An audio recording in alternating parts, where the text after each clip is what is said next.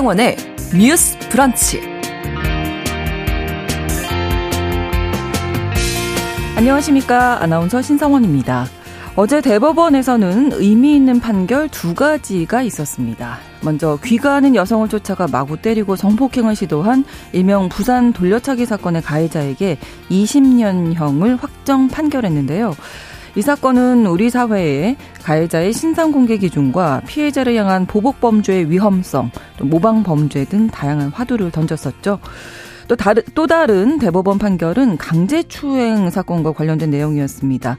예, 그동안 법원은 피해자가 저항하기 곤란할 정도의 폭행, 협박이 있어야 강제추행죄가 성립된다고 봤는데요. 하지만 새로운 판결은 그것보다 낮은 정도의 폭행, 협박을 사용한 경우에도 강제추행죄로 처벌할 수 있다고 봤습니다. 그러니까 이 강제추행죄로 보는 범위가 넓어진 건데요. 오늘 뉴스픽에서는 어제 대법원이 판단한 두 가지의 성범죄 사건을 들여다보면서 우리 사회에 미칠 영향 함께 살펴보겠습니다. 여러분들은 역이나 공원 등 길에서 생활하는 홈리스 하면 어떤 모습이 떠오르십니까? 혹시 자연스럽게 남성 홈리스들의 모습이 떠오르지는 않으신가요? 그렇다면 여성 홈리스는 대체 어디서 어떻게 살아가고 있을까요? 이런 의문에서 시작돼서 여성 홈리스들을 찾아 나서고 사연을 듣고 그들의 이야기를 책으로 펴낸 시민단체가 있습니다. 오늘 브런치 초대석에서는 존재하지만 존재하지 않는 듯 가방 하나를 들고 전전하는 여성 홈리스들의 삶을 써낸 분들 중 한 분이십니다. 책, 그 여자 가방에 들어가신다의 저자이신 홈리스 행동의 홍수경 상임 활동가 만나보겠습니다. 9월 22일 금요일 신성원의 뉴스 브런치 문을 여겠습니다.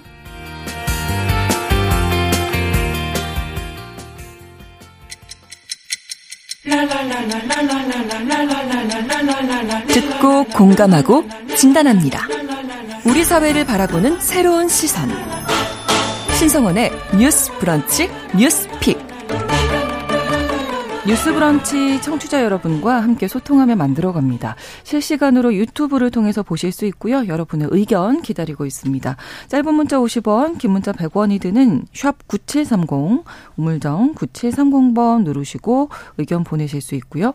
또 라디오와 콩 앱으로도 많이 참여해 주시기 바랍니다. 금요일의 뉴스픽은 한겨레 신문 박다혜 기자, 장윤미 변호사 두 분과 함께합니다. 어서 오세요. 네, 안녕하세요. 네, 안녕하세요. 네, 그 어제 대법원에서 중요한 판결 두 가지가 있었다 이렇게 말씀드렸는데 먼저 부산 돌려차기 사건 이 가해자에 대해서 20년형을 어제 대법원에서 확정을 했습니다. 워낙 이슈가 됐었고 뭐 여러 가지 화두가 던져진 사건인데요. 사건 개요 다시 한 번만 좀 정리를 해주실까요, 박다혜 기자님? 네, 이게 워낙 좀 여러 가지 이슈가 돼서 다들 잘 아시겠지만 네. 지난해 5월에 발생한 사건입니다. 지난해 5월 오전 5시, 새벽 5시쯤에 이제 부산에서 이제 귀가하는 여성이었어요. 그러니까 정말 뭐 어떤 행동을 한 것도 없이 단지 그냥 집에 돌아오는 길이었을 음. 뿐인데 이제 그 여성을 따라가서 한 10여 분간 따라갔더라고요. 근데 그 오피스텔 공동 현관에서 가격을 했어요. 돌려차기를 하면서 그러니까. 가격을 했고 근데 그것도 정말 악질적인 게 뭐냐면 머리 부분을 노려가지고 네. 집중적으로 네. 가격을 했거든요. 그래서 피해자가 쓰러지고 나서 사실 이제 성폭행을 하려는 시도를 하, 했거든요. 그래서 이제 CCTV가 없는 곳으로 여성을 데려가고 음. 그래서 성폭행을 시도했으나 이제 주변에 이제 뭐 목격자가 생기고 또 이제 그 비명을 지르고 이러면서 사실 실패해가지고 음. 달아난 사건인데 어쨌든 처음에는 이제 살인미수 혐의로 기소가 돼서 형을 받았다가 이후에 이제 뭐그 바지 안쪽에서 남성 DNA가 발견이 됐거든요. 네. 그리고 목격자들도 아 이게 발견될 때 여성분의 옷이 벗겨져 있었다라는 음. 진술도 나오고 해서 사실 1심에서는 12년형을 받았다가 2심에서는 아 이거는 그냥 일반적인 살인 미수가 아니라 네. 강간 살인 미수다라고 음. 해서 조금 추가가 됐어요. 그래서 네. 강간 살인 미수라고 해서 20년형을 선고를 받았습니다. 네. 네. 그런데 이제 어제 대법원에서 20년형이라고 아, 이제 확정을 한 거죠. 맞습니다. 이제 네. 딱 확정이 됩니다. 대법원 선고에서 파기 환송을 하지 않는 이상 네. 그 선고일 날 법적으로는 마침표가 찍히는 개념인데요. 음, 네. 이 사람이 여러 주장을 합니다.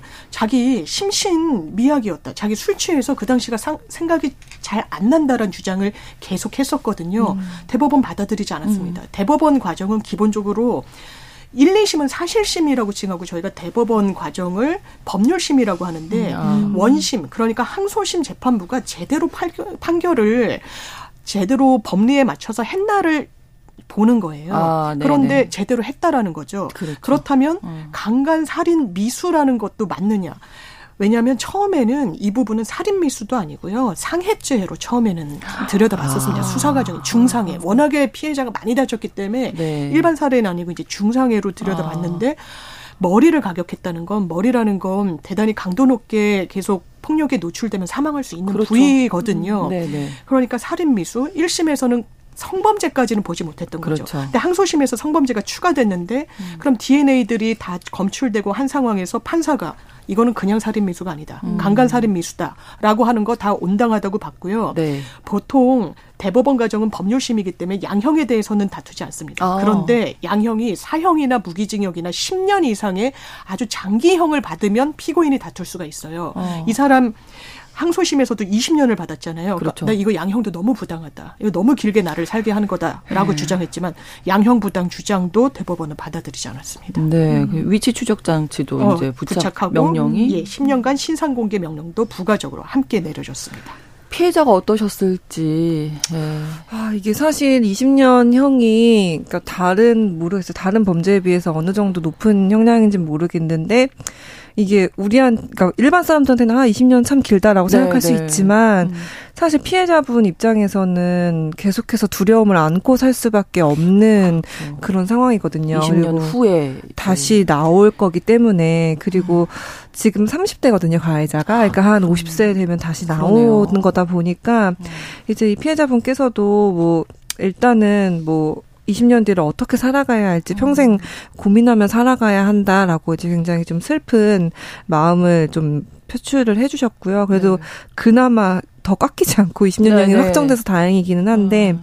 그럼에도 불구하고 그래도 이게 사건이 사실 공론화가 되면서 이런저런 이슈들을 좀 많이 같이 불거지게 만들었어요. 그리고 이게 사실 이런 형사 사건에서는 피해자가 그 재판 과정에서 어떤 주체가 되지는 못하거든요. 그렇죠. 그래서 관련해서 어떤 수사 기록이나 이런 정보를 열람하는 것이나 음. 뭐 그런 게 굉장히 좀 제한 조치가 많이 있다고 알고 있어요. 그래서 이 피해자분도 이런 재판에 내가 적극적으로 대응을 진행을 해보려고 했으나 음. 사실 그 피해자들의 정보 열람할 수 있는 권한이 굉장히 제한돼 있었다. 그리고 초기 수사에서도 아까 말씀하셨다시피 사실 처음부터 이 그 성폭행하려는 의도가 있었다는 걸 밝혀내지 못한 상황이기도 하고 네. 그래서 이 초기 수사에 약간 부실할 수 있는 점을 대응할 수 있을 때도 이제 피해자가 조금 더 그거를 뭐 목소리를 낼 수 있으면 좋겠다라는 음. 말씀을 하시면서 이런 점에 대해서 나는 이제 지속적으로 문제 제기를 할 것이다라고 밝히기도 하셨어요. 근데 네, 이제 네. 피해 자분께서 이제 우려하실 만한 게 사실 이 가해자가 들어가고 나서 얼마 안 돼서 아마 이 뉴스도 들으셨을 거예요. 이제 가, 그 감옥 안에서 자기 감옥에 있는 동기한테 어 내가 피해자의 주민등록번호도 알고 거주지도 알고 그러니까요. 있기 때문에 어 내가 나가면은 복수할 거다. 이게 그나마 그 동기가 출소하면서 나와 알려져 가지고 그나마 알려진 그렇죠. 거지 사실 모를 수도 있는 거였잖아요. 근데 어쨌든 그게 알려지면서 가해자가 사실 아마 그 독방에서 30일 있는 그런 걸 징벌을 징계를 받기도 했거든요. 근데 불안해 하실 수밖에 없는 상황인 것 같아요. 그래서 사실 피해자를 지원하거나 이 이분이 하실 수 있는 가장 모든 조치, 사실 주민등록번호 변경까지 포함해가지고 좀 그런 걸 좀 네 할 수 있었으면 하는 그런 바람입니다. 네. 그래서 3726번 쓰시는 분께서도 보복을 암시하고 네. 뉘우치지도 않고 있기 때문에 20년형 좀 짧게 어, 느껴진다 맞습니다. 이렇게 네. 얘기도. 네. 남겨주셨어요. 음. 근데 이제 피해자가 형사 사건의 경우에는 맞습니다. 피해자가 당사자가 아닌 게 맞습니다. 되잖아요. 그게 과정 중에는 아니거든요. 저는 저는 그러니까 보통의 감정으로는 네. 당사자잖아요. 네, 그렇죠. 가장 중요한 사람인데. 네, 네. 그래서 이 수사 과정을 보면 피의자, 혐의를 받는 사람의 목소리가 대단히 많이 받아들여진다는 인상을 받습니다. 예, 이 건도요, 사실 언론에 상당히 많이 알려지고 해서 여기까지 왔다라는 그 생각을 지우기 어려워요. 그렇죠. 이런 사건이 정말 언론에 전혀 알려지지 않고 음. 피해자분이 용기를 내서 이야기를 하지 않았다면 과연 DNA를 추가로 이렇게 검출했을까? 음, 이런 생각이 맞아요. 드는 그렇죠. 부분이 분명히 있고요. 네. 저는 피해자가 이렇게 울분을 토하는 거 너무 이해가 됩니다. 음. 20년 뒤에 내 삶의 안위를 걱정해야 되는 이 상황 너무 슬프다는 거예요. 아까 음. 짚어주셨지만 내가 주민번호 알아, 주소 알아라고 음. 엄포를 놨다라는 와, 거잖아요. 그리고 실제로 네, 네, 이게 네. 확인은 추가로 필요하지만 정확한 인적 사항을 알려고 민사 소송을 제기했다라는 맞아요. 이야기도 맞아요. 나옵니다. 맞아요. 이 말이 왜 나오냐면요. 음. 보통은 당사자를 특정해서 민사소송을 제기를 합니다. 왜냐하면 소장이 상대방에게 송달이 딱 돼야 음. 도달이 돼야 그 절차가 개시가 되거든요. 어. 근데 도달이 안 되는 경우가 있어요. 아주 지엽적인 정보만 갖고 있을 때 그렇습니다. 음. 그러면 법원에서 뭘 내려주냐? 주소 보정 명령을 내려줍니다. 법원의 아. 명령서를 가지고 주민센터에 가면 이런 전입신고된 내역 현재 아, 도달시킬 수 있는 주소지가 뜨는 부분이 있어서 이걸 범행에 악용할 수도 있다는 지적이 예전부터 있었기 때문에 와. 이 부분에 대해서도 분명히 보완책이 좀 필요한 부분이 있어요. 그러네요. 그래서 이 사건이 계속 논란이 사그라들지 않는 것 같습니다. 음. 그렇습니다. 어, 또 이 공론화됐던 부분 뭐 몇 가지 중에서 피의자 신상 공개 여부 아, 관련해서도 뭐 많은 이야기들이 나왔잖아요. 그 기준에 대해서 아, 네, 좀 모호하다. 네. 예, 왜냐하면 이 사람이 처음부터 수사 단계부터 이건 성범죄를 하려고 음. CCTV의 사각지대로 피해자를 끌고, 끌고 가고 가격하고 네, 네. 이렇게 적극적으로 수사기관에서 봤다라면 신상공개했을 텐데요. 음. 그냥 사후적으로 드러난 부분 그리고 이 사람 영상 녹화한 부분이 남아 있는데요. 아 나 술 취해서 기억 안 난다. 뭐 이런 식으로 얘기한단 말이에요. 음. 그러면 이 수사 과정과 재판 공판 과정이란 게 피해자는 정확하게 말하면 수사 과정에서는 객관적인 신분이 참고인 인 겁니다. 공판 과정에서는 증거를 부인하게 되면 증인 신분을 가질 뿐이에요. 당사자가 아니기 때문에 아. 이 사람의 항변 내용이 더 많이 받아들여지는데 수사 과정에서도 결과적으로 봤더니 성범죄의 흔적을 객관적으로 못 찾아냈었고 그 직후에 음. 그렇다면 성범죄로 아예 들여다볼 생각조차 하지 않았던 거죠. 네. 신상공개 대상 빠지, 빠졌습니다. 아예 신상공개위원회를 열지 않았죠. 네, 그냥 네. 중상해죄로만 봤으니까. 네. 공분이 이렇습니다. 신상공개 해야 되는 거 아니냐. 그렇다면 그렇죠. 나중에라도 성범죄로 이 범죄를 저질렀을 가능성이 공판 과정 중에 1심, 2심을 지나면서 대단히 명료해졌는데 그때는 신상공개를 안 하고 재판이 다 마무리되고 이게 한도 끝도 없이 길어지는데 그때 신상공개를 하는 게 맞느냐라는 문제 제기가 있었고요. 네. 이 건도 관련해서 지금 신상공개제도 법적으로 바로잡겠다고 하지만 이런 공백에 대해서는 아직 입법적인 보완은 음. 이루어지지 않았습니다. 네. 피해자도 여러 차례 이제 좀 신상 공개돼야 된다 어, 했는데 이제 받아들여지지가 않았어. 맞습니다. 음. 예. 그러니까 피해자분은 너무 답답하셨을 거거든요. 지금 지나는 생활 세월 맞습니다. 동안 너무 무서웠을 것 같습니다. 예. 음. 그렇습니다. 아, 공개가 될 때마다 뭐 여러 가지 논란이 벌어지고 있는데 어제 국회 본회의에서 네. 이제 통과될 거로 예상이 됐었는데 되, 그 법사위만 통과를 네, 한 그렇습니다. 상황인 거죠, 사실 어제 국회 사정이 뭐 여러 상황. 때문에 너무 복잡하고 네. 이걸 이 법을 처리할 겨를이 좀 없었던 것 음. 같아요. 그런데 법사위를 통과했다는 건 본회의 안건으로 올리겠다는 건데요. 일단 네. 본회의에 올라간 신상 공개와 관련된 규정은 네. 이른바 머그샷이라고 칭해지는 이 피의자의 현재 상태를 정확하게 음. 보여줄 수 있는 사진을 신상 공개할 때 배포하겠다라는 겁니다. 지금은 네. 조주빈 같은 경우에 엠번방에 음. 거의 우두머리 역할을 했었죠. 그렇죠. 고등학교 교복 입은 사진 됐었습니다. 보통 자기의 지금 사진을 찍어서 알려도 좋다라고 얘기한 피해자는 근래에는 그 엠번방 사건에서 파생됐던 피해자 한 명 정도밖에 없었어요. 아. 그러면 이 상황을 그대로 내버려 두는 것이 온당한가? 그렇지 않다라는 그렇죠. 거죠. 신상 공개를 하려면 이 사람의 지금 현황을 보려고 하는 신상 공개인데 누군지 알 수가 없어요. 그렇죠. 전혀 달라진 과거 얼굴. 사진이니까요. 네. 그래서 지금 본회의 통과를 앞두고 있는 법은 일단 신상 공개 결정이 내려지면 그 전후로 30일 안에 아주 근접한 시기의 사진을 공개하도록 하는 내용을 담고 있습니다. 그렇습니다. 자 그리고 이번 사건에서 또 가장 고민해봐야 할 부분이 이제 모방 범죄인데요. 저도 이렇게 범죄 사실에 대해서 이제 말 말씀을 드릴 때 조금 조심스러운 게 모방 범죄입니다. 네, 네. 최근 최근에 그 서울 둘레길에서 있었던 네. 이 사건 가해자가 최윤종이었죠. 맞습니다. 최윤종도 그렇게 얘기를 했잖아요. 이 사건 보고 내가 맞습니다. 모방을 했다. 네, 그 관악구 사건은 네, 네. 정말 공개적으로 내가 부산 돌려차기 사건을 보고 범행을 계획했다라고 아. 밝힌 거고요. 그러니까 그거를 보면서 아무래도 어 해도 되네라는 음. 그 시그널을 받았겠죠. 받은 걸로 음. 보이고요.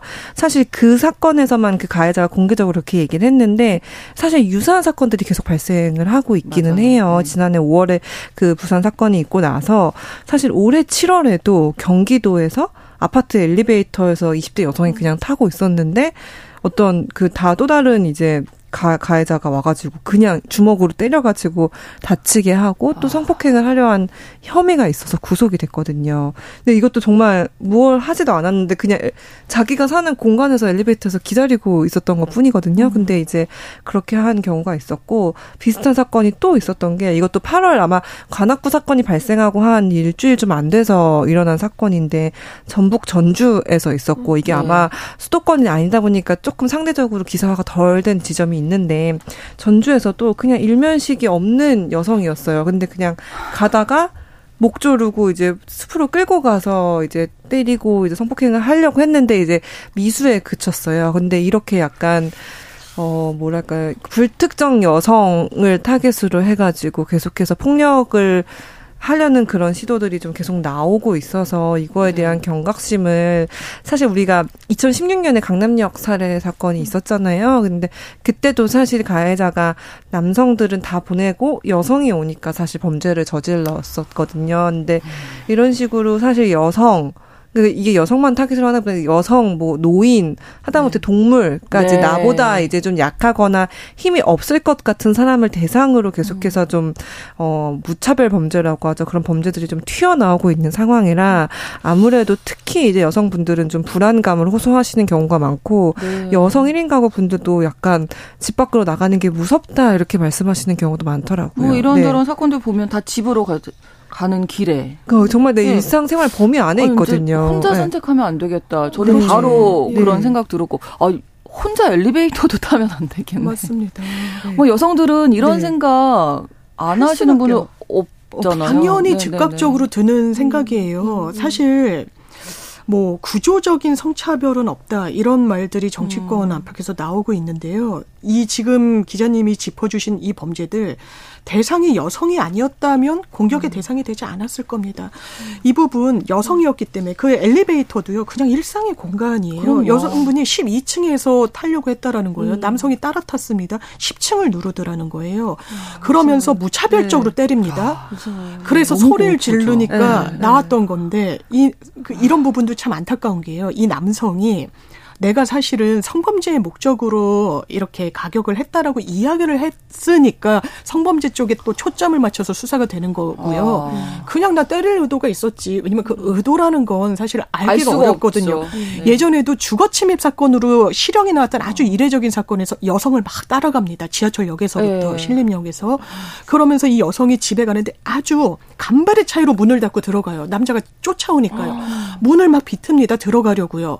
성범죄 의도가 있어 보이죠. 음. 그런데 미수로라도 처벌하려면 실행에 착수가 있어야 되는데 그 아. 행위만으로는 강간의 실행의 착수로는 법원도 보기 어려운 거예요. 아, 네, 그래서 네. 어쩔 수 없이 주거 침입만으로 했지만 이거 대단히 비난 가능성이 높다라고 해서 음. 이례적으로 실형이 나왔었는데 음. 이런 상황 여성이 공격의 대상이자 지표가 됐다라는 음. 이 현실을 부정할 수는 없다고 음, 생각합니다. 그렇습니다. 네. 저희는 약간 이렇게 이 사회적인 문화를 같이 생각을 해봐야 될것 음. 같아요. 예를 들어 우리가 누구나 이렇게 사는 게 힘들다고 해서 지나가는 사람을 막 때리거나 그러지는 않잖아요. 그렇죠. 근데 왜 여성을 대상으로 이런 사건이 반복되냐라고 생각하면 저는 조금 우려되는 게 사실 우리가 10년 전, 20년 전뭐 사실 온라인 커뮤니티 같은 데서도 여성을 그러니까 어떤 그냥 존중 그러니까 동등한 존재로 본다기보다는 어떤 자기의 맘대로 이렇게 좀 제어를 한다거나 음. 통제를 한다거나 내가 소유를 할 수 있다거나 어떤 그런 사실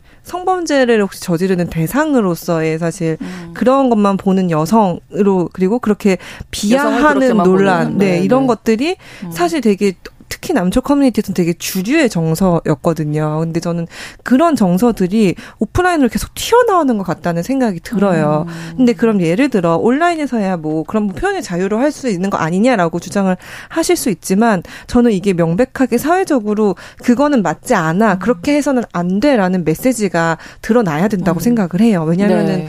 어 이름을 밝히기는 어렵지만 약간 웹툰처럼 거, 정말 청소년들이 쉽게 접할 수 있는 음. 컨텐츠에서도 여성을 그냥 때리는 장면들이 삽입된 장면에서 음. 논란이 되게 많이 됐지만 네. 사실 그거에 대해 큰 제재가 있지는 않거든요. 그러니까 플랫폼에서도 어떤 얘기가 있었던 것도 아니고 이거에 대해 지적을 하는 목소리가 나오면 너무 예민하다. 이런 컨 그냥 어차피 그냥 음. 허구의 컨텐츠일 뿐인데 여기서 하는 거 가지고 왜 그렇게까지 하냐 이런 네. 얘기들이 있었어요. 근데 저는 이런 거를 사실 가볍게 넘겨서는 안 된다고 생각을 네, 네 해요. 그러니까 네. 이게 어떤 잘못된 행위고 폭력적인 행위다라는 거를 인지하기 이전에 그럴 수도 음. 있지라고 굳이 불식간에 계속 받아들이게 되는 거죠. 그리고 그렇죠. 이게 아까도 말씀해 주셨지만 사실 어떤 이 사회적인 메시지를 낼 수 있는 계층들 정치인들 특히 이런 사람들이 메시지를 강력하게 내야 된다고 생각을 해요. 음. 그러니까 정말로 이제 여성 안전이 중요하다라는 네. 메시지를 계속 내줘야 되고 우리가 관악구 사건이 있었을 때도 당시 그 관악구 의원이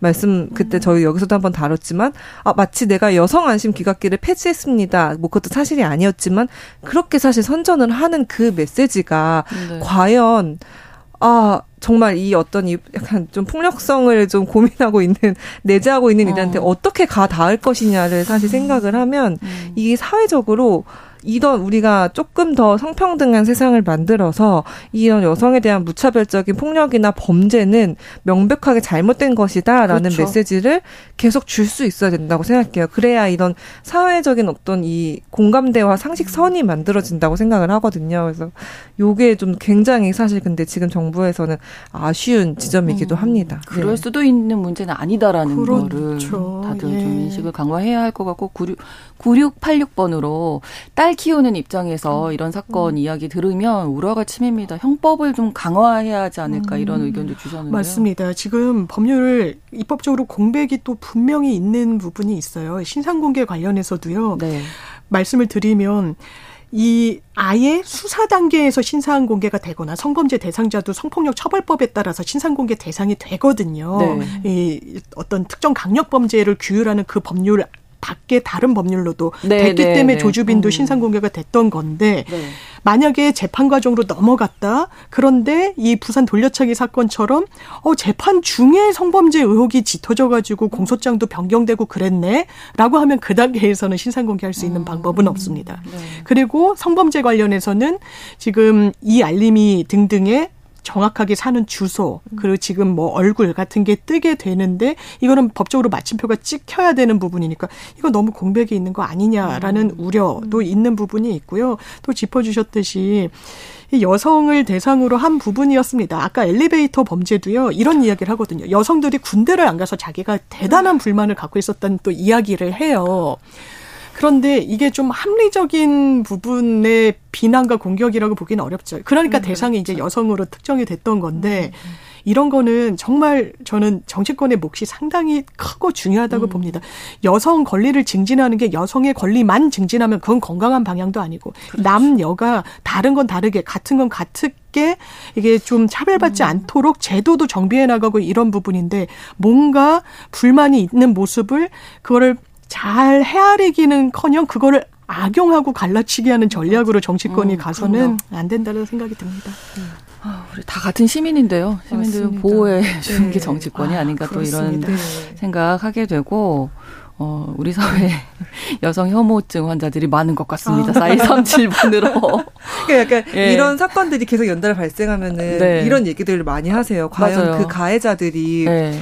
그 배우분께 죄송하지만 예를 들어 마동석 씨를 상대로도 그런 폭력을 행사할 수 있었겠느냐. 네, 네. 그거는 정말 이제 음, 선택적으로 그러니까 내가 신체적으로 내가 나보다 약자라고 생각되는 그렇지. 대상을 향해서 음. 이렇게 무차별적으로 표출하는 거에 대해서 굉장히 좀 비판 여론이 높은 만큼 네. 이거에 대한 좀 경각심을 주는 메시지들이 좀 나왔으면 좋겠습니다. 2081번으로 네. 아까 피해자가 너무 음. 걱정한다고 하셨더니 음. 말씀드렸더니 경찰과 정의를 지키는 음. 시민들이 출소할 때부터 그 사람 출소할 아. 때부터 아 마 지켜드릴 겁니다. 이제 신상 공개 됐으니까요. 예, 예, 예. 그렇게 또 남겨주셨어요. 아마 다 같은 마음이 아니실까 음. 생각 이 됩니다. 첫 번째 뉴스픽 여기서 마무리하고요. 뉴스 브런치 1부 마치고 2부에서 뉴스픽 계속 이어가겠습니다. 11시 30분부터 일부 지역에서는 해당 지역 방송 보내드리겠습니다.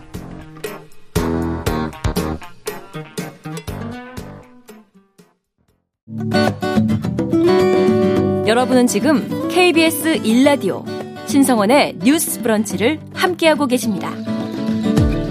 두 번째 뉴스픽도 대법원 판결 어제 있었던 대법원 판결 관련된 내용인데요. 강제추행의 처벌 범위를 확대했습니다. 먼저 어떤 사건이었는지 좀 짚어주실까요, 박다혜 기자님? 어, 네, 이것도 사실 이제 대법원까지 간 사건인데 그 친족 관계의 성폭력이었어요. 음. 그래서 그 미성년자였던 이제 사촌 여동생은 약간 동의 없이 이제 신체를 만지면서 강제추행한 혐의로 기소가 된 사건이었고, 네. 그래서 이제 친족 관계에 의한 강제추행 혐의로 기소가 됐는데 이게 좀 뒤집어졌어요. 1심에서는 사실 유죄가 나왔거든요. 네. 근데 2심에서는 무죄가 나왔고, 오. 근데 이제 대법원 전원 합의체가 아니다. 이거는 그 이심이 잘못됐다라고 얘기를 음. 하면서 뒤집으면서 근데 우리가 기존의 강제추행을 판단할 때 기준으로 삼았던 판례도 바꾸겠다라고 한 사건이거든요. 아, 네. 근데 이게 이심 법원은 그럼 왜 이 강제추행죄를 인정하지 않았냐를 네. 봐야 되는데 그 A 씨가 그 피해자를 데리고 이제 그 강제추행을 하는 과정에서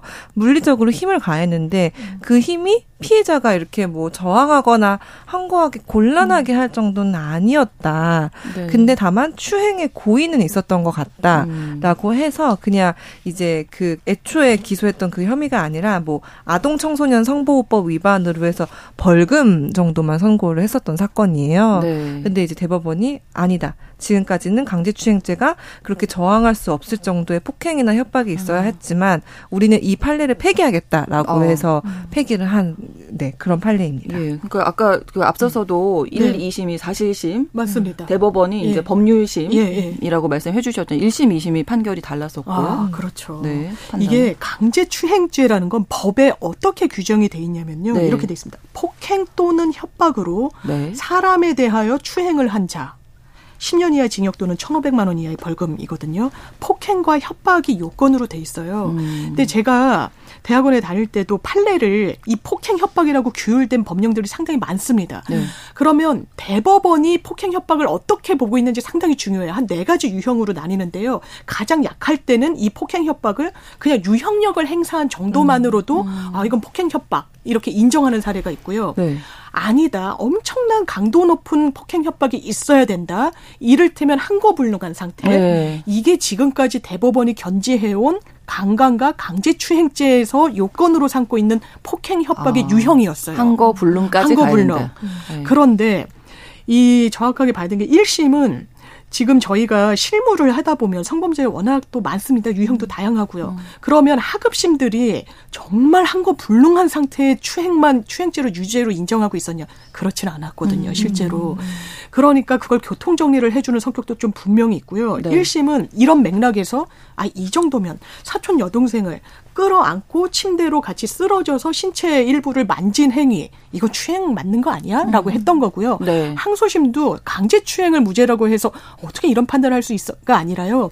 예비적 공소 사실로 경찰 검찰이 아청법 그러니까 아동 청소년의 성보호에 관한 법률상 위계 등 추행으로 음. 같이 1번으로 강제추행죄 들여다봐 주시고요. 안 되면 강제추행죄 아니라고 생각하시면 예비적 공소사실인 그 아청법상 음. 추행죄를 아. 들여다봐 주세요라고 해서 후자에 대해서는 유죄로 인정을 했습니다. 아, 그렇군요. 근데 네.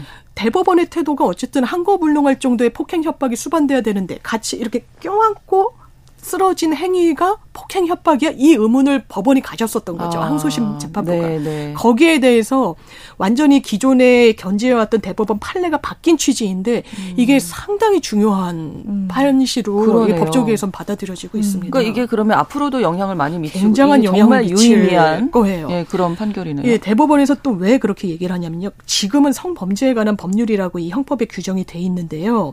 과거에는 정조에 관한 법률이라고 돼 있었어요. 아, 예, 예. 그리고 이게 너무, 너무 오랜만에 들어보는 정조라는 말 요즘 잘 안 쓰죠. 예, 깜짝 놀랐네요. 생각보다 근데 최근에 개정됐어요. 그죠? 네, 아, 네, 네. 그래서 이 법률의 취지가 그런 거예요. 40년 동안 안 바뀌었는데 폭행 협박 그래 이건 정조를 보호해주는 이건 여성인 거죠. 여성의 정조를 보호해주는 법률이야. 그렇다면 이 피해 여성이 얼마나 저항했는지를 본 거예요. 지금까지는 음. 폭행 협박 굉장히 강도 높아야 되고 그렇다면 그것을 판단하는 근거는 피해자의 태도 인데 음. 저항하는 그 강도가 대단히 낮았다라고 본다면 이건 한거불능은 아니네. 아, 그러면 죄가 아닌 네, 거예요. 죄가 아니게 돼버리는 거죠. 또 피해자한테 몫이 돌아오는 그렇죠. 거였네요. 피해자의 행위로 이 범행을 네. 판단하게 되는 거 대법원이 앞으로는 그렇게 판단하면 안 음. 된다는 점. 음, 그리고 중요하네. 이미 실무에서는 이미 하급심에서는 추행죄 범위가 좀 넓어지고 있었어요. 네. 이른바 대법원에서 이야기한 성인지 감수성 그 판시대로 판결이 나오고 있었기 때문에 아, 그거에 대한 어떤 취지도 반영했다고 네. 밝혔습니다. 네. 그러니까 예를 들면 뭐 상대방이 동의하지 않은 상태에서 어떤 추행이 들어갔다. 그렇죠. 뭐 이런 것도 이제는 처벌 처벌이 거에는 이론의 여지가 없어진 어, 거죠. 음. 그렇군요. 네. 정말 의미가 있네요. 네, 네. 그 저 어제 그 대법원이 쓴 판례 그 읽어봤는데 의미 있는 구절들이 좀 있더라고요. 그러니까 네. 대법원이 어 기존에 이렇게 정말 한 거가 곤란할 정도의 강한 수준의 폭행 또는 협박을 기준으로 한 거는 음. 사실 이제 2023년도에 이런 자유롭고 평등한 개인의 성적 자기 결정권과 부합하지 않는다라고 음. 이제 명시를 완전히 했고요. 강제추행죄는 상대방의 신체에 대한 이제 물리적인 힘을 행사하거나 아니면은 뭐 상대방에게 공포심을 일으킬 수 있을 정도의 협박으로 추행한 경우에도 성립한다. 음. 그러니까 이게 반드시 어떤 저항 불가한 수준임을 피해자가 입증하지 않아도 된다라는 네. 그런 의미가 있고 말씀하신 대로 최근엔 하급심에서는 그런 판결들이 계속 맞아요. 나왔다고 음. 하더라고요. 그래서 이게 사실 명확하게 기존의 판례는 대법원도 이거는 그 성, 특히 성폭행 피해자의 피해자 다움 같은 잘못된 통념을 좀 강조하고 강화하는 그런 역할을 하기 때문에 음. 이거를 폐기하겠다라고 했고 근데 이제 좀 이게 무조건 동의하지 않는다고 해서 그거를 다 추행으로 인정하는 건 아니라고 음. 선을 긋기도 했어요. 이게 다만 이게 폭행 협박과 그 선행해서 이제 다른 그 수단으로 행해진 경우에 그 강제추행죄 폭행 협박 의미를 좀더 폭넓게 해석하자라는 음. 이런 의미지 무조건 이제 음. 동의 여부만으로 저기하는 건 음. 아니다라고 선을 긋긴 했는데 네. 사실 이게 나오면서 저희가 같이 논의가 됐으면 좋겠는 지점은 강간죄 개정이에요. 강간죄가 그렇죠. 똑같은 그렇죠. 그거를 네. 조건을 두고 있거든요. 똑같이 음. 그 피해자가 현저히 저항한 그러니까 현저히 뭐 대응하기 어려운 상황일 때로 그러니까 지금 이제 강제 추행에 네. 대해서만 했고 판례가 바뀐 네. 거고 강간죄는 여전히 그러네요. 그걸 기준으로 폭행 또는 협박이 있었을 때를 음. 기준으로 하기 때문에 이 강간죄를 개정하라는 요구가 거의 몇십 년 동안 계속 있었는데 안 되고 안 되고 있어요. 이게 개정이 되는데 시간이 정말 오래 걸리는 사회 네. 변한 지 오래 됐는데. 네. 네. 아. 그래서 이거를 계기로 해서 이 예. 판례를 예. 또 근거로 해서 다시 한번 이 강간죄 개정에 대한 보통 음. 이제 계속해서 여성께서 얘기하는 게 우리 비동의 강간죄를 도입을 해야 된다라는 말이 계속 나오고 있고 그렇죠. 네. 사실 현재 법무부는 그거에 대해서 되게 강력하게 반대를 하는 입장인데 그럼에도 불구하고 우리가 이 강간죄 요건이 과연 2023년에 음. 합당한 것인가 이거는 다시 한번 좀 따져볼 필요가 있을 것 음, 같습니다. 더불어서 서, 사이버 성범죄도 폭증하고 있어서 이 부분도 한번 어, 예, 네, 간단하게 짚어주실까요? 네. 그 아마 이제 특히 코로나 기간 또 맞물리면서 더 늘어난 거 아닌가 싶기는 한데 최근에 이제 뭐그 경찰청 자료거든요. 경찰청 자료에 따르면 뭐 강간, 강제추행 뭐 이런 거 중에서 특히 통신매체 이용 음란 이나 이런 사이버 범죄가 확연하게 늘어났는데 그래서 2022년 기준으로 4만 483명이라고 해요. 근데 어 이게 만 명 이상 전년에 비해 만명 이상 늘어난 수치인데 네. 그 밑에 사실 세부적인 유형을 보면은 성별에 따라 좀 다르기는 해요. 네. 이게 여성은 사실 불법 촬영을 이제 피해자가 된 경우가 가장 많았고요. 네. 남성 피해자는 사실 소위 말하는 몸캠 피싱이라고 해서 아. 우리의 보이스 피싱처럼 어떤 잘못된 문자를 눌렀다가 네, 네. 그게 약간 다른 것까지 이제 퍼져 나가는 경우가 많았는데 물론 뭐 모든 범죄 다 피해자를 탓할 수는 없는 문제고 근데 다만 이제 그 불법 촬영 같은 경우에는 어떤 자의로 내가 뭔가를 실행해서 음. 그 피해자가 되는 경우는 아니잖아요. 그건 네. 정말로 불법 촬영으로 해서 지하철에서 검거당하는 가해자 기사도 꾸준히 계속 나오거든요. 그렇죠. 그 가해자 공무원일 때도 있고 뭐 아. 대학생일 때도 있고 그런데 어 그러니까 요거에 대한 경각심을 계속해서 좀 불러일으키는 그런 게 좀 필요하지 않나 그런 생각이 듭니다. 네, 네. 법이 좀 움직여야 되지 않을까요? 아, 동 청소년이 대상이 되는 경우도 또 예, 많으니까요. 지금 뭐 SNS 온라인 상에서 특히 특히 아동들 상대로 이런 뭐 몸캠을 요구한다거나 해서 아. 범죄로 이어지는 경우가 많기 때문에요. 네. 이건 남녀의 문제도 아니고 남성 피해자들도 상당히 많거든요. 음, 경각심을 가져야 될 것 같습니다. 그렇습니다. 금요일의 뉴스픽 이렇게 어제 어, 대법원 판결 내용들 살펴봤습니다. 장윤미 변호사, 한겨레 신문 박다혜 기자 두 분과 함께했습니다. 고맙습니다. 고맙습니다. 감사합니다. 신성원의 뉴스 브런치는 여러분과 함께합니다. 짧은 문자 50원, 긴 문자 100원이들은 9730. 무료인 콩앱과 일라디오 유튜브를 통해 참여해 주세요.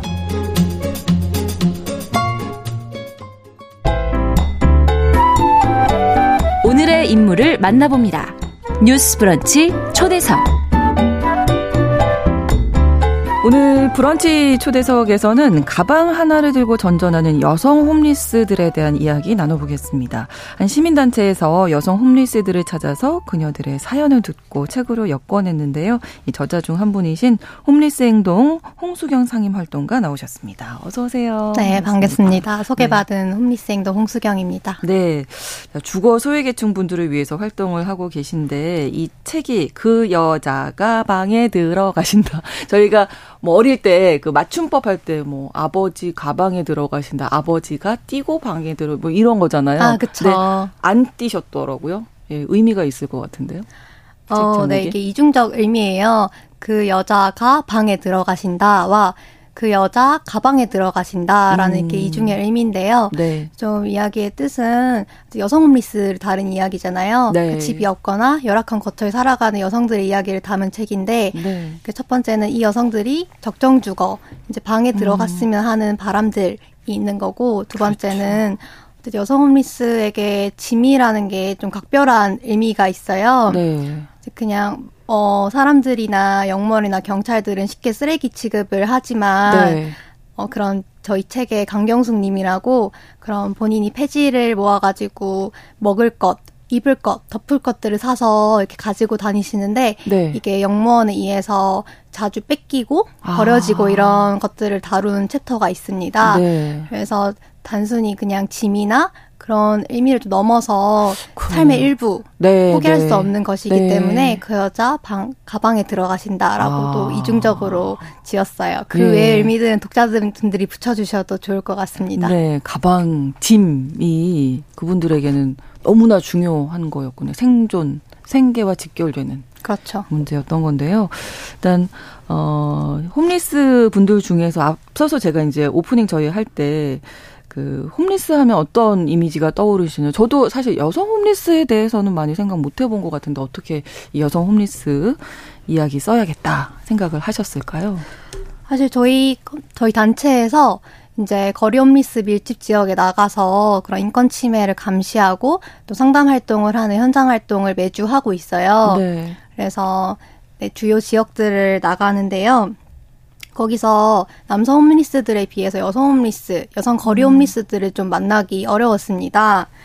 그래서 이분들을 만나기 위해서 좀 알고 지내던 홈리스 분들한테 물어봤어요. 네. 네. 주로 네. 어디에 계시냐. 음. 그래서 그때 건네준 단서들, 뭐, 어디 화장실에서 지낸다더라. 어디 PC방이나 뭐, 찜질방에서 봤다. 이런 얘기를 듣고 저희가 거기 가서 어. 또 찾아서 만나고 그랬었거든요. 아, 그래요? 그래서 원래 기존의 활동을 통해서 만나고 있던 여성들을 보면서 어. 아 이게 홈리스 상태에 이르는 경로라든지 거처를 선택하는 기준 혹은 홈리스 상태에서 음. 겪는 경험들이 남성과 굉장히 다르다. 네. 근데 이게 홈리스 정책에는 전혀 여성들이 드러나 있지 않구나라는 걸 알게 됐고, 음. 아, 그러면 여성 홈리스 목소리를 조금 더 드러내서 이 문제를 음. 알릴 필요가 있겠다라는 좀 그런 고민 아래에 이 작업을 시작하게 어, 됐습니다. 화장실에서 계신 분도 계세요? 네, 저희 그, 네, 화장실에서. 화장실에, 음. 예, 사실, 사는 거예요? 화장실에서? 그쵸. 거기가 그 직장인 밀집 지역이어가지고 정말 공원 안에 있는 화장실이거든요. 아, 네, 네, 네. 그냥 지나가면 정말 몰라요. 그 안에 있는 장애인 화장실에서 이제 짐을 놔두고 아, 장애인 화장실이 조금 넓게 돼 있잖아요. 그렇죠. 아. 짐을 놔두고 네. 근데 거기서 머무르는 대가로 그러니까 본인이 생각하는 대가로 매일을 거기를 쓸고 닦고 아. 그렇게 하면서 주변에 있는 거기 회사의 사람들이나 네네. 네. 여기에 일하러 오시는 그런 그런 구청의 자활하시는 분들, 음. 공공근로 하시는 분들은 다 이분의 존재를 알아요. 네. 음, 청소하면서 계속 거기를 지내시는 분이 있습니다. 네. 이가해라는 이름이신데, 네. 주민등록이 없으세요? 네, 주민등록이 없는 분들이 홈리스 분들 중에서는 많아요. 네. 주소지가 어, 오랫동안 집이 없는 상태면 말소가 되잖아요. 아. 그럼 전입신고가 되지 않은 상황이고 집이 없으니까 말소가 네. 되고 신분증도 없게 되는 그런 상황들이 많죠. 아, 그렇군요. 그 이분은 그러면 공원 화장실을 이제 청소를 하시면서 화장실에서 지내고 계시고 그럼 밤에는 화장실에서 주무시는 거고요. 그렇죠. 근데 네. 화장실이 공공 화장실이 불이 계속 안 꺼지잖아요. 그렇죠. 그래서 불이 아. 한한 상태인 건데 네. 그래서 이제 그 구슬을 보면 잠을 푹 들지 못하고 그렇죠. 근데 이 책에 이제 그 화자가 일곱 명이 나오는데 다섯 분이 거리 생활 경험이 있으세요. 이제 가인님 같 그분들이 하나같이 이제 거리 생활의 폭력성이나 그게 가져다주는 경제적 불이익, 정신적 불안에 대해서 얘기를 하는데 네. 그 중에서도 그 화장실에서 생활하는 가인님 같은 경우에 네. 정신질환이 있으시고 그래서 종종 뭐 화단을 보면서 어, 곧 6.25가 온다는데, 너는 아. 어디 갈 데가 있냐. 저기 하단들이 그냥 하단이 아니고 쌓여있는 시체다. 곧 군인들이 올 거다. 이렇게 얘기를 하시거든요. 아. 근데 이게 그냥 망상이라고 얘기할 수 없고, 이분, 이분이 얘기하는 삶, 이야기들을 들어봤을 때, 네. 어, 이게 실제가 아니라고 해도 거리 생활에서 겪었던 각종 폭력에 대한 은유로 받아들여지는 부분들이 있어요. 아. 그래서 네. 네, 직접적으로 그런 폭력을 얘기해 주시진 않지만 네. 이런 거를 통해서 저희가 좀 고단한 삶에 대해서 유추해 볼 수 있을 것 같습니다. 아, 그러시군요. 왜 집을 나와서 거리를 선택하셨을까도 많이 궁금한데 몇 분의 사연 좀 더 예, 말씀해 주실까요? 거리에 나온 이유에 대해서는 네. 사실 저희가 이번이 두 번째 작업이에요. 첫 번째 작업은 2021년에 작업한 힐튼 호텔 옆 쪽방촌 이야기라는 책이었는데요. 네. 그것은 이제 서울역 맞은편에 양동 쪽방촌이 있어요. 거기가 민간 재개발이 되면서 주민들이 쫓겨날 위기에 처해서 저희가 좀 뭐라도 해보자 아. 계속 밀려나고 있어서 네. 그래서 주민들 얘기를 구슬생애사로 담았었거든요. 음. 그런데 좀 그 거기에는 한 명 말고는 다 남성들 남성이었어요. 아, 쪽방촌 주민의 다수가 남성이기도 하고 저희가 네. 안정적으로 만날 수 있는 분들이 또 남성이었는데 네. 어 그때는 그 한 사람의 생애를 전체적으로 다 들, 들었거든요. 음. 근데 그 생애에서는 좀 굵직굵직한 한국사의 그런 장면들이 같이 나왔고, 아, 네. 그러니까 이 남성이 어떻게 뭐 산업 시기에 어떻게 지냈고 IMF를 음. 지나서 어떻게 지, 가난해졌는지에 대한 경로를 이제 음. 얘기를 해주셨는데요. 네, 네. 여성 홈리스 이번에 작업들은 좀 특징적으로 저희가 구슬생애사의 방법을 택하지 않았어요. 음. 좀 이유가 있는데 어, 가해님은 정신질환 앓고 있어서 여기 오기까지의 과정들이라든지 현재 음. 생활에 대해서 물어보려고 하면 바로 입을 닫으셨고 아. 경숙님, 강경수님 아까 역사에서 지내시면서 아, 물건을 뺏기는 분도 네. 2020년에 용산 아 2020년에 역에 왔지만 네. 그 여기 오기 전까지의 과정들에 대해서는 말을 안 하셨거든요. 아. 네, 그래서 본인이 겪은 억울한 일에 대해서만 이제 얘기를 해주셨고요. 음. 이제 영준님 이라고 이제 네. 두 여자라는 챕터에 나오는 분이 있는데 네. 이분 같은 경우에도 약간의 지적 장애가 있고 음. 화자들이랑 작가가 맺은 관계들도 저마다 좀 많이 달랐어요. 네. 그래서 이분들이 어떻게 나오게 됐는지가 나오는 분은 어 임미희 님이라고 이분은 네. 이제 네, 가, 가정 폭력, 아버지의 음. 폭력으로 이제 어머니가 집을 나가셨고 네. 그 이후에 이제 친아버지 쪽에 맡겨졌지만 그 할머니로부터 또 언어 폭력에 시달려서 음. 집을 나 청소년 시기에 집을 나와서 계속 홈리스 상태셨거든요. 네, 네. 이런 경우들을 좀 말씀드릴 수 있을 것 같습니다. 네, 그러니까 이분들의 이야기를 듣는다는 그 작업 자체가 쉽지 않으셨네요. 마음 열기도 그리고 아까 말씀해 주신 대로 정신적으로 좀 어려운 분들도 계시기 때문에 많은 음. 어려움이 있으셨을 것 같은데 글쎄요. 여성 홈리스 분들이 거리로 나온데 공통점을 좀 발견하셨을 것 같은데요. 그쵸. 음, 뭔가 많은 경우 그런 나오게 된 계기에 대해서 얘기 안 해주신 분들도 있, 는데 네. 좀 공식적인 통계가 있어요. 네. 그 2000, 보건복지부에서는 5년마다 노숙인 실태 조사를 실시하는데요. 네. 어, 2021년 조사에 좀 따르면 남성은 실직이 45%, 사업 아. 실패 13% 같이 경제적 요인들이 좀 많다면 네. 여성은 실직이 21%고 질병 및 장애, 가정폭력, 이혼 및 가족 해체로 인해서 홈리스가 비경제적인 요인으로 홈리스가 아, 되는 가족 간의 그, 문제가 좀 많네요. 그렇죠. 네. 근데 질병이나 이런 것들도 음. 좀 핵심적으로 들어가기 때문에 네.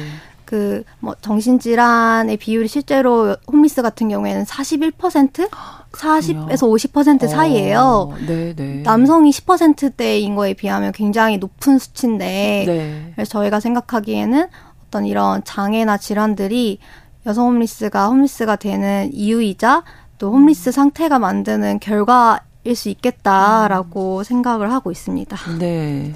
그 어, 실태 조사를 한다는 건 어떤 정, 홈리스 관련된 정책을 세우기 위해서일 텐데 소외되는 경우가 발생한다고요. 복지 사각지대가 아무래도 있을 텐데요. 그렇죠. 음, 홈리스 상태에 있는 이들은 네. 일단 집이 없거나 열악한 거처에 거주하는 이들은 뭐 구타나 가혹행위 같은 범죄에 노출될 위험이 크죠. 음. 근데 여성은 더욱 그러하기 때문에 사실 신속히 복지제도를 연계해서 네. 이들의 안전을 보장할 필요가 있을 텐데요. 네. 그런데 현재의 홈리스 이제 복지 지원 체계는 전혀 그런 원칙부터 실행까지 성별 관점이 좀 없습니다. 그렇군요. 네. 2011년에 노숙인 복지법이 지정됐는데 네. 그때 이제 성별 특성이라는 단어는 한 줄도 들어가지 않았고요. 네. 뭐 이후에 2019년에 성별 특성 고려해서 지원 사업 해야 된다라는 얘기가 개정이 됐지만 음. 문장이 들어갔지만 실제 구체 정책화된 거는 없어요. 네. 뭐 일례로 뭐 여성 거리 홈 리스를 가장 먼저 또 응급한 서비스를 제공해야 할 일시 보호 시설이 필요할 텐데요. 네, 네. 요거 같은 경우에는 여성 정용이 전국에 딱 하나 있고 그것도 서울에 그리고 거리 홈리스 밀집 지역으로부터 차로 30분 이상 떨어져 있어요. 아. 사실 그런 밀집 지역에 사는 홈리스가 네. 교통비도 없는데 30분 그렇죠. 이상 차에 떨어져서 그렇게 가는 게 굉장히 어렵거든요. 네. 그러면 여성 홈리스가 사실상 뭐 거리 아니면 시설에 있을 수밖에 없는 상황일 텐데 음. 그러면 시설은 낫냐라고 생각을 해보면 최근에 이제 노숙인 여성 시설에서 생활하던 지적장애 여성이 네. 그 안에서 코로나 집단 감염이 발생을 해서 아. 나와야 하는 상황이 됐어요. 네, 네. 그때 이제 나와서 차라리 교도소라도 가고 싶다 하면서 지나가던 행인을 폭행하는 일이 최근에 발생을 일부러, 했습니다. 예. 저 근데 그 시설이 어 1년에 예산이 뭐 1,800 정도밖에 안 되는 영세한 곳이었고 네. 그런 식단 감염을 감당하지 못할 취약할 곳이었다는 거를 유추할 수 있죠. 그렇죠. 그랬을 때 어, 근데 사실 이건 해당 시설만 해당하는 이야기는 아니고요. 저희는 오랫동안 시설은 집이 될 수 없고 어, 홈리스에게 바로 적정 주거를 제공해야 한다는 음. 이야기들을 또 계속 하고 있어요. 또 시설에 들어가면 요양시설에 같은 경우에는 음. 뭐 20년 이상 거기에 계속 거주하시는 비율이 거의 53%예요. 그래서 네. 시설에 들어가면 사실 거기서 음. 장기적으로 있는 건데 이게 과연 거리보다 낫다는 선택지가 될 수 있냐라고 네. 얘기할 때 누구도 쉽게 그래 거리 힘드니까 시설로 들어가 20년 이상 있어 이런 얘기를 할 수 없다고 생각합니다. 그렇죠. 그렇습니다. 어, 이런 안전하지 못한 환경 때문에 어, 사망한 분이 계시다고 이분 이야기 꼭 해주고 싶다고 하셨는데, 네. 네, 저희 질문지를 받고 요 얘기를 꼭 하고 싶다고 이야기를 했었는데요. 어, 사실 어제 돌아가신 분에 대한 추모제가 또 있기도 음. 했어요. 그 광장, 노숙인 광장에서요. 네. 어, 지난 3월에 그 서울역 인근에서 생활하던 여성 홈리스가 성폭력 범죄로 사망을 했는데요. 아. 네, 서울역 근처에서 가해자는 이 피해자를 3시간 가까이 거리에서 폭력을 했고 그래서 그걸로 인해서 사망을 하게 됐습니다. 네. 그래서 지금이 9월이니까 거의 5개월 동안 저희가 음. 저희가 만나던 분이었거든요. 활동을 네. 하면서 아. 그래서 이 사건을 접하고 바로 직후에 이제 음. 다른 기자와 한겨레 기자와 함께 이 사건을 추적하면서 네. 법률 지원 등등을 좀 같이 했었는데요. 네. 네 최근에 이제 가해자는 17년형이 나왔는데 사실은 누구는 중하다고 생각할 수 있겠지만 그 이후로 아무것도 바뀌지 않았어요. 음. 이 사람이 죽게 된 이유가 이제 여성 홈리스 지원 체계가 굉장히 부족한 상황에서 발생을 한 것이었는데요. 네. 조금 더 말씀을 드리면 네, 네. 네 고인이 어, 사망했을 당시에 서울시의 노숙인 임시 주거 지원 사업을 통해서 인근 네. 고시원에서 생활하시던 상황이었어요. 아, 그렇군요. 네, 요런 지원으로 거리 홈리스가 선택할 수 있는 주거는 고시원이나 쪽방 같은 열악한 거처가 전부거든요. 음. 보증금 없이 월 30여만 원대를 지원하는 건데 들어갈 수 있는 주거가 그런 음. 것뿐이고 근데 그런 곳은 뭐 층별이나 뭐 공간 분리, 성별 분리가 되어 있지 않고 화장실 같은 필수 설비 시설들을 다 같이 음. 이용하는 공간이죠. 그렇죠. 네. 그래서 실제로 어떤 2018년에 국가인권위 조사에 따르면 고시원 같은 비적정 거처 거주자들이 음. 거주지에서 다섯 명 중에 한 명꼴로 뭐 절도나 무단 침입, 소폭행 등의 범죄 피해를 겪었다는 음. 조사 결과도 있습니다. 네. 그래서 고인은 고시원에 머물렀지만 다수의 시간을 거리에서 또 지내기도 했어요. 그렇군요. 네. 그래서 저희도 활동하다 보면 고시원에 있는 게 너무 숨이 막혀서 나왔다 이런 얘기도 많이 음. 하시거든요. 네. 그래서 안타까운 네, 그래서 좀 지원체가 필요하다는 얘기를 하고 있습니다. 네, 말씀하시기 어려우셨던 것 같은데 저희도 들으면서 마음이 좀 많이 불편. 했으면 힘들었어요. 많이 어, 그런 모습들. 이런 사건을 막기 위해서라도 특히 여성 홈리스들에 대한 지원 체계 안전망 도 필요하지 않을까 오늘 또 새삼 생각하게 됐습니다. 앞으로도 좀 힘내 서 많이 좀 활동해 주세요. 네, 오늘 고맙습니다. 네. 홈리스 행동 홍수경 상임 활동가 브런치 초대석에서 만나봤습니다. 금요일에 뉴스 브런치 마치고요. 저는 돌아오는 월요일 오전에 다시 오겠습니다. 고맙습니다.